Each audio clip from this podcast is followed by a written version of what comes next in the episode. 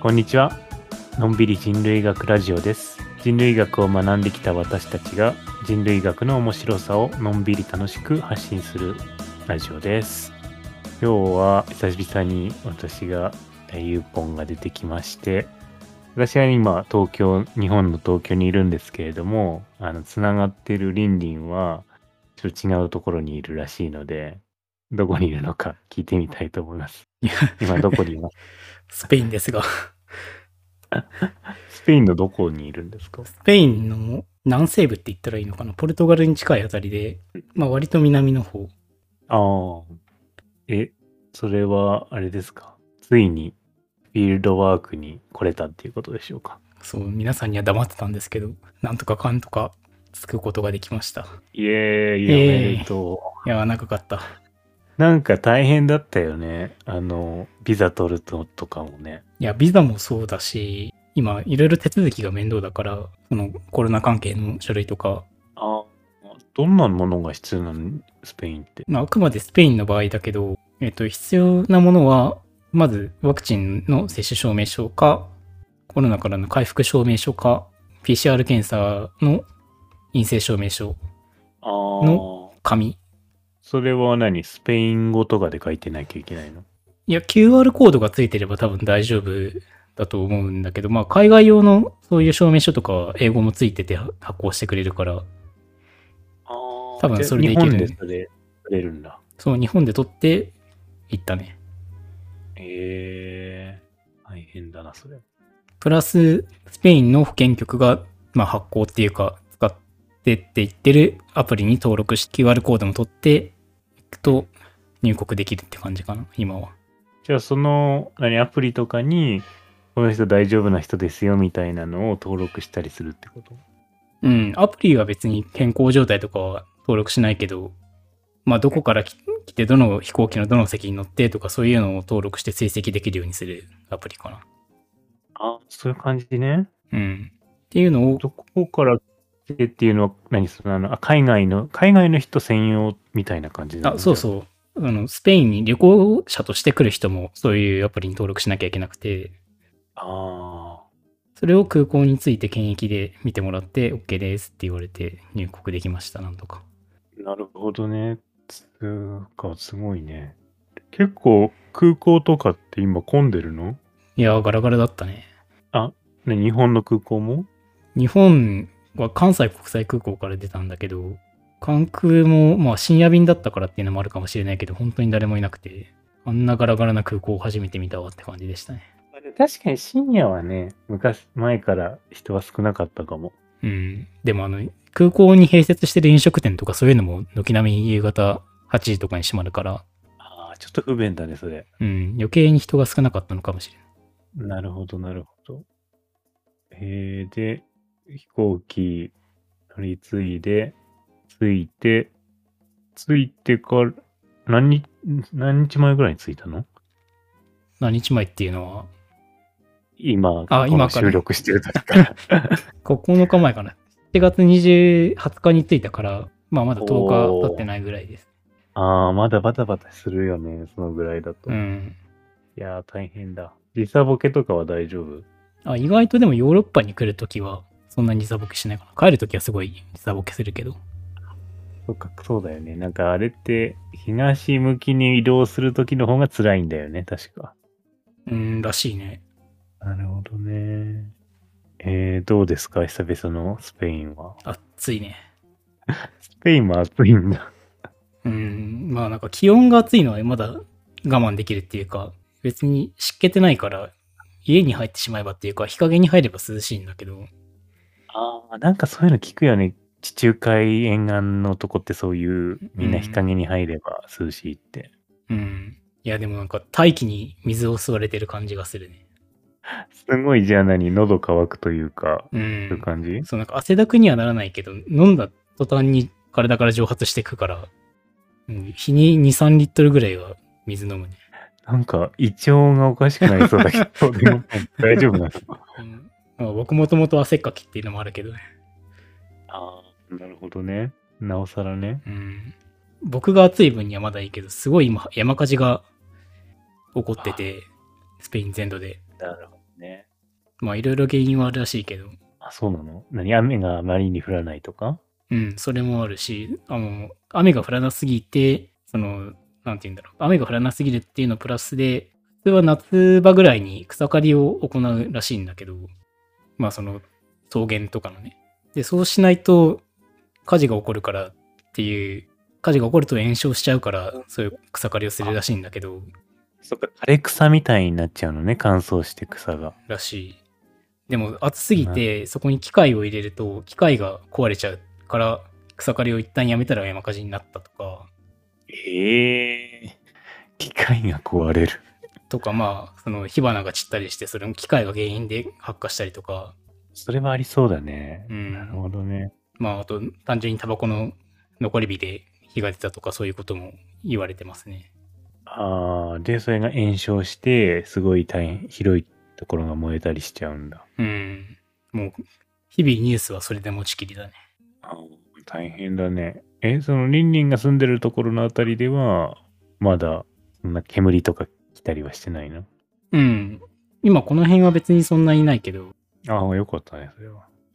あごめん今鐘鐘の音聞こえてるいや、聞こえない。あよかった今 2時になったんで教会の鐘がカンカン鳴ってるんです今ね、喋るとね、ちょっと入ってくるわ、一緒に。ああノイズキャンセリングが効いてるのかそうみたいね。えー、2時になるの鐘が。いや30分おきになるけど30分おきにカンカンになって、まあ多分今喋ってると聞こえてると思うけど、ね、え、いらないね、そしたら。うん、時計もいらないけど、夜中の2時とかも鳴ってくるから、ちょっとやめてほしいなって思そう。れはやめてほしいね。誰の需要なんだろうって思うけど。 夜泊まったりしないんだじゃあ。いやー、鳴ってるね。なんでだろずう。ーっと30分おきになってんの。うん、鳴ってる。気が狂いそう。でもお、お寺の鐘とかもそんなもんじゃないと思うけど、まあさすがに夜中はないか。さすが夜中はないし、1時間おきとかなんじゃないああ、そっか。まあ、あと家に柱時計が置いてある人とかだとなってたりするよね。ああ、なるほどね。あの、時間ごとにこう、う打たれる回数が変わったりするの。あそうそう。30分の時は短い鐘が鳴るけど、2時、3時とかになると、その時間に合わせて、まあ7時だったら7回打つとか、そんな感じかな。なるほどね。夜中なるの嫌だな。まあもう諦めたっていうか、なれる、なれるんでしょでも多分うね、1週間か2週間いれば。うんうん、そうだよね。なんか、私も、あの、ほら、イスラム教が大きい国とかに行くとさ、お祈りの放送が朝すごいは早く流れるじゃないうん、モロコとか日あれに5回とか流れるっていうね。そうそうそう。ああいうのもね、あったことあるんだけど、あれも慣れるよね。うん。 まあそんな時間かかっても多いよね。うん。てか、俺はね、多分眠りが深いのかね、起きなくな る。中から。もう体が諦めて、確かに。リンリン結構眠り浅い人じゃなかったっいけや、僕はもう10年以上不眠症と連れ添ってるので。そうだよね。そしたらそんな金の落としたらもっと大変だよね。まあ逆に起きるもんだと思ってるから、別に起こされても、うんあ、そっかって思うかな。なるほど、効果不効 果あ。の、予想、予想つついてるからいいってことそねうそう。あまあ大体自分もこの時間起きるわって感じもするけど。え、何時ぐらいに起きてあの、じゃあその金で。えー、3時とか2時とかかな、1回起きるの。で、もう一回寝るって感じか。そうね。でもさ、なんかすごい素人質問しちゃうんだけどさ。あ、それなんかやばいやつ。え、違う、違う。なんかそれ、ステレオタイプみたいな感じの質問なんだけど、あの、ほら、よくシエスタとか言うじゃない。ああ、はいはい。ああいうの、なんかなんだろう。あれってなんだろう。昼間に寝ることなのかなああ、そうそう。よくわかんないんだけど。そういうのってしたりするのその倫理の村では。うん、結構な人がやってると思うよ。あれって何なのどどういう時間帯に寝てるのみんな。なんか実はシエスタの歴史はそんなに古くはなくて、ほうそこそこ最近できたものらしいんだけど、夕方何時ぐらいかな ?3 時、4時、お昼寝をするっていうのがまあシエスタなんだけど、あ別にもともとなかったっていうのははいはいあって、というのも、そんなに長く働く必要もなく、一旦休憩を挟む必要もなかったけど、その働く需要が出てきたから、午後も働かなきゃいけないっていう時に一休みっていうので、なるほどね。そういうことなんだ。うんどんどんじゃあ、労働時間が伸びてるってことだね。そう。で、スペインはお昼の時間が、お昼ご飯の時間が日本よりだいぶ遅いから、そうなのうん、2時とか3時ぐらいかな。へえ。朝も遅かったりするの朝もす、朝はでもそれぞれかな、8時とか9時とかに食べる人も多いと思うけど、で、12時ぐらいに一旦おやつを挟んで、で、3時ぐらいに食べて、はいはい。まあお腹が空いたら夕方にちょっと食べて、で、夜10時ぐらいに晩ご飯かな。結構いっぱい食べるね。なんかそうやって聞くと。まあなんかそんな毎食毎食がっつり食べるわけじゃないけど、食べない人もいあるあ、し、ちょっとずついっぱい食べるんだ。うんえー、どんなものを食べるのそれぞれ。今日さっき12時ぐらいにバルっていう、なんだろう、喫茶店兼お酒も飲めるところみたいなはいはい。ところに行ったら、マリネみたいなものとか、マリネ。うん、ビールを頼むとついてくるんだけど、マリネとか、まあ、お肉を、お肉を調理したもの、なんか揚げたものとかはいをはい。食べてる人はいっぱいいたね。うーん。リンリンは何食べたの僕は、なんて言えばいいんだろうな。ソーセージと揚げたじゃがいもをソースで絡めたもの。ソーセージと揚げたじゃがいも、ま、ああ、なるほどね。うん。まあ、そんな小皿、小皿に乗ってるぐらいの量だから、そんなに食べてはないけど、まあ、そんな動いたり、労働しなかったら、まあ、そんぐらいでいいっちゃいいよね。うん。っていうのを、まあ、挟む人が多いかな。なるほどね。え、いつの食事が一番大きいのやっぱ昼じゃないか昼なんだ。な。うん。夜はもう、果物とかヨーグルトとかで済ませる人も多いらしへえ。昼何食べんのみんな。い。うーん、なんだろうね。家で食べる人が多いから、そんなに外からは見えないけど、まあ、よく食べてるのは、お肉とかを煮込んだものとか、ああ、なんかシチュー的な感じなのシか。チューとか、まあ、ポトフみたいなもんかな。とか、ああ、ああいう透明のスープってことね。そこそこバリエーションは増えてきてて、スパゲッティ食べる人もいれば、ピザを食べる人もいれば、えへえ。っていうのはあるけど、基本の、あれは煮込み料理ってことね。基本っていうかまあ、そういうの食べることが多かったかな。そうか。あ、でもそうだよね。なんか確かリンリンがいたとこって結構内陸だから魚とかはあんま食べないのかな。ああ、まあ、売ってはいるけど、あんまりメインではないかな。ああ。そうだよね。多分ね。なるほどね。えー、面白い。週に2回だけ魚を売りに来る人がいますね。そういう、 めっちゃ限定的なんだね。そうもう僕が魚を食べる機会はその時だけで。それで買ってた、料理したりするのそれを。うん、そうね。えー、すごい。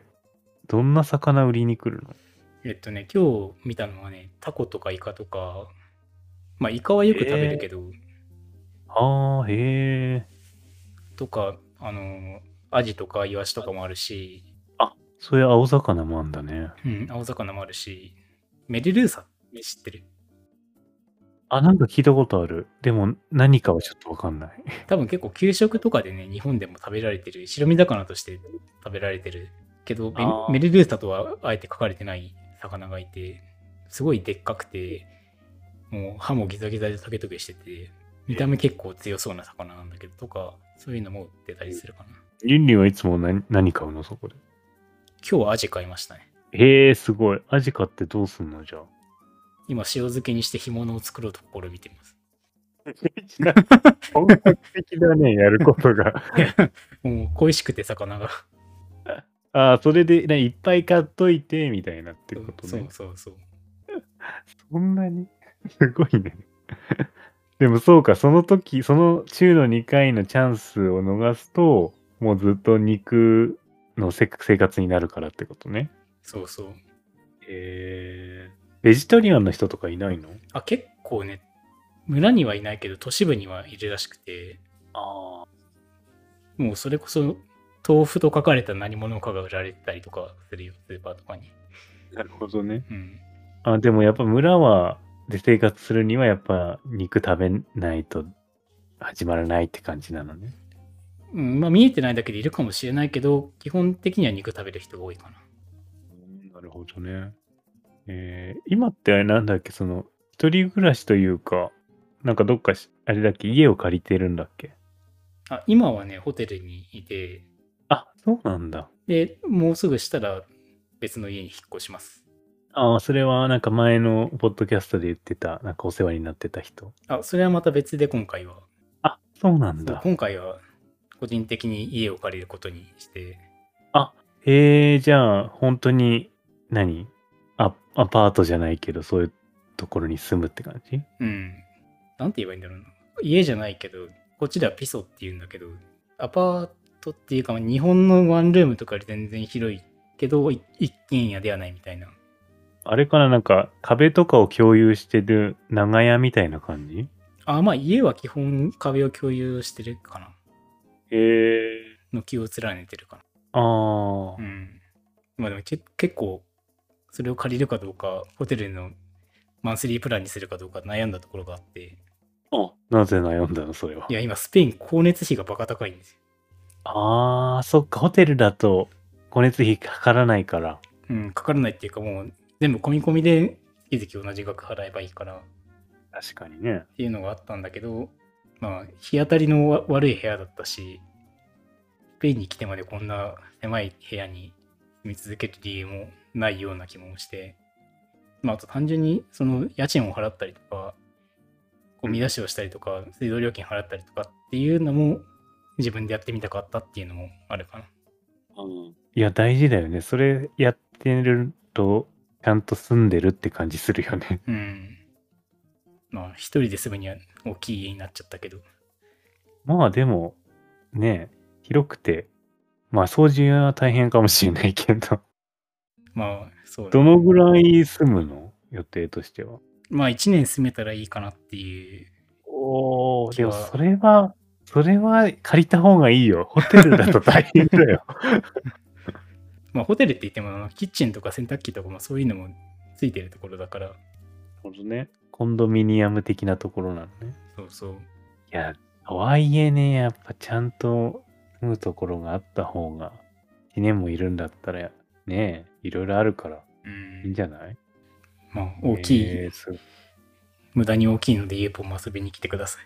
えー行きたいね。本当に、それは。ね、一時期、実はね、あの、このポッドキャスト始める前だったと思うけど、あの、遊びに行こうとしてたんだよね。そうそうそう、あみっんたなよの家ね。そう。なんだけど、ちょうどコロナが始まってしまい、流れちゃったね。やめたのかな。うん、そうそうそう。いやー、行きたい。でも、いつが倫理的にはベストシーズンですかそのスペインの南部は。えー、夏は、夏もいいけど、やっぱ春がいいんじゃないかな。春なんだ。冬冬から春にかけてかな。ああ、なその、何花が咲いたりとかそういう。そうそう。夏ってこの日差しが強すぎて全然植物が育ってなくて、もう本当になん何色っていうの、黄土色の大地が広がってるようなああと。ころなんだけど、冬になると逆に雨が降ったり湿気が増えたりして、花も咲いてくるので、まあ村の人もそんなぐらいの季節が一番好きだっていう人は多いですね。冬とか春が好きだっていう人がいるんだ。うん、冬。まあ夏以外かな。夏はとにかく大変なんだね。うん、まあなんか年々暑くなってるっていう人も多いですね、話した感じ。そうなんだね。まあ日本とか明らかに暑くなってるね、毎年。ねかもうすごかったよ、東京きゅ36度とか言ってたかなえ。うん。まあ、あれだけど。外出れなかったもん。暑すぎて。あ、そうなんだ。うん。これは危険だなと思って。うん。気温プラス湿気もあるしね。そうそうそう、本当に。うん。まあ、その点湿気がない分、こっちは過ごしやすいからなと。そうだね、もう湿気が本当に嫌だね。いやー、いいわ。もう、オリーブとカシの木ぐらいよ、緑を叩いてるのは。あー、オリーブ強いんだね、やっぱ、乾燥に。うん。まあでも、よく燃えそうだよね。オリーブとか。まあ、油も含んでるしね、身は。まあ、暑いながらもなんとかかんとか、どうにかこうにか過ごしております。よかった、よかった。えー、そっか、1年か。思ったより長いね。うん。まあでもそっか、これがすごく、あれだよね。白論の重要な調査になるってことだよね、きっと。のつもりで今回は来たね。おー結構大変だ、そういう意味では。うん。まあでも、最初来た時に比べたら、だいぶ気持ちは楽かもしれない。 そうなんだ。うんまあ最初来た時も白論の調査のつもりで来たけど、なんか今回はちゃんと自分の時間を大事にしようっていうモチベーションがあるから、おーしっかり休みながらやろうっていう気にはなってるけど。それね、あるよね。その最初はもう、フィールドに入っていくからさ、もう、365日、24時間みたいな感じで、 そのやっちゃうけど、すごい疲れるよね。うん。まあだから今収録がこっちの時間で2時過ぎなんですけど、まあ あーこのお昼のねそうそう、もうこの時間暑くなってきて、ほとんど人が外にいないので、もうこの時間は休む時間に当てたりとか、ノートを取る時間に当てようと思って、まあ自分としては構えてる、過ごしてるね。大事大事、そういうの。本当に。でも前行った時は、もう夏だったんだっけ前はね、夏といっても夏の終わりぐらいかな、9月とかは。あじゃあもうちょっと2時とかでも動けちゃう。動けるといえば動けたみたいな感じ、うん、まあ今よりマシだし、どんどん冬に向かってってたから、ああ。涼しかったんだね、まだ。うん、まだマシだったような気がする。なるほど、なるほど。まあでも結構それも重要だよね。その季節によって人の動きとかって変わるからね。うん。まあ夏も夏で、でっかいお祭りがあるらしくて、へえ。こんな暑い時にやらんでもいいんじゃないって思っちゃったけど。えーでもだって京都の祇園祭りだってすごい暑い時やるじゃない。 まあ僕も毎年参加してますけど、本当にね。まあな暑い時だからこそやるのが大事なのかもしれない、確かに。なんか、あの、これすごい適当にうろ覚えで話すけどさ、あるよね。あの、夏祭りをするのは都市で、あの、秋祭りをするのは農村みたいな話。そうなんだ。ああ、なんか聞いたことあるっていうか、体感としてはあるかも。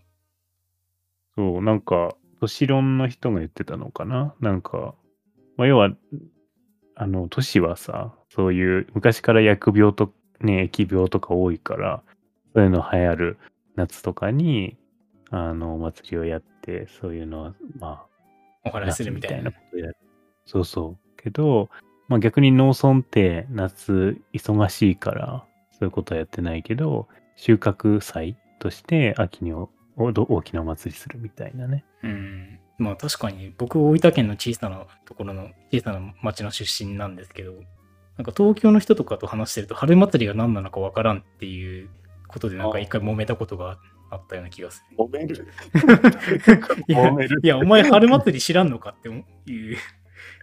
え、夏祭りは知ってるんでしょって言うと知ってるって言うんだけど、え、じゃあ春祭りはって言うと何それって言われる。あーなるほどね。確かに。春とか秋とかにやるのは農村が多いのかしらね。かそものね農農農作業と連動してるというかね。うん、そうかもしんないね。まあ収穫と種まきの季節だからね。あだからスペインのね、その暑い盛りに大きな祭りするのはなんでなのか、 ちょっとまた気になるところだね。うん、ちょっと今度から村人に聞いて回ろうと思います。ください。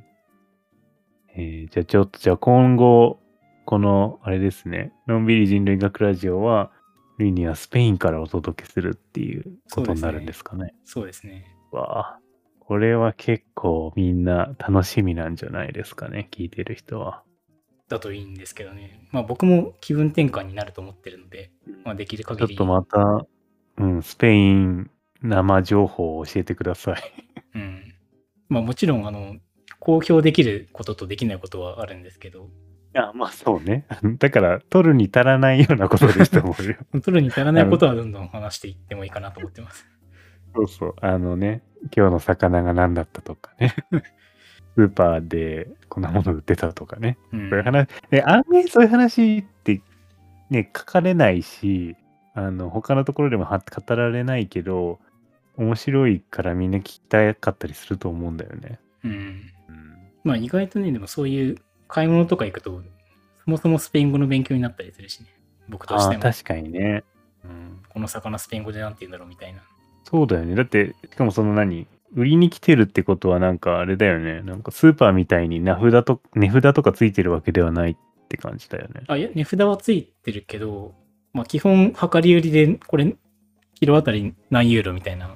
そういう売り方なんだ。うん。でも、まあ、この村の場合だと、その魚に名前のタグがついてないから、うん うん、その店の人に聞かないと、なんていう魚かわかんないとか、まあ、みこっちでは見た目はわかるんだけど、こっちではなんて言うんだろうっていうのは聞いてもらわないとわかんないから。ちなみにアジはなんて言ってたの触れるって言ってたね。それなんか J-U-R-E-L かな。で、なんて発音するの触れる。やっぱわから ない。ちょっと、スペイン語ね、できる人いっぱいリスナーにいそうだから、私が恥ずかしいけど。なるほど。そういうふうに言うのね、アジは。 J をね、は、は行で発音するんで、あ、そうなんだ。なまあるほどね。 J とか G とかは場合によってはは行で発音するかな。へえ。アジはさ、まあ、リンリンは干物にしてるんだと思うけど、うん。そのスペインの人はどうやって食べるのえー、どうしてるんだろうね、言われてみれば。あんま私思思う、スペイン料理屋さんでそういうの見たことなくてさ。ああ、まあ、日どうやって食べる本、東京とか京都にもね、まあ、スペインバルとかスペイン料理屋さん多いけど、けどまあ、イカとかタコとかはね、よく見るけどう。ん。あの、フライにしたりとか、アヒージョにしたりとかそういうのでしょ。あ、でもフライとかにするのかな、アジとかも。うん、多分、多分だけど、マリネにしたりとか、その揚げて南蛮漬けみたいな漬けにしたりとかするんじゃないかな。そうだよね、まさに南蛮漬けだよね。うん。南蛮漬けって言う南とすごい、蛮。 そうかそうか、南蛮ってあれか。南蛮貿易の南蛮だもん。 そうそうそう。あ、そういうことなのか。そそれちょっと今トリビアだったわ。上がってなかったマリネと。うん。なんかマリネっていうと西洋の料理感がすごいけど、南蛮漬けっていうとなんか日本の料理感があるじゃん。そうね、確かに。でもなんか今そこが頭の中でリンクしたかもしそうだよ。だからこんなに遠いのに繋がってるんだね、実はね。れない。うん。え、ちなみに、 そのマリネっていうのはスペイン語で何て言うんですかエスカベッチェっていうね。あ、それ聞いたことあるよ、なんか、料理屋さんで。うん。まあ、どうなんだろう。イタリア語でも似たような発音するんじゃないかな。わかんない。それをスペインの、スペインでそう呼んでるけど外来語かもしれない。ちょっとその辺もがあまり詳しくない。まあでもその、なんか、何かを漬け込む的なうん時にはそういう言い方するってことね。そうそう。あいそう思うとなんか酢漬けの食べ物って多いような気がするね。でも、暑いとね、そうなるんじゃないうん。ナス・アンダルシアの夏っていうアニメ映画見たことない。 私はないです。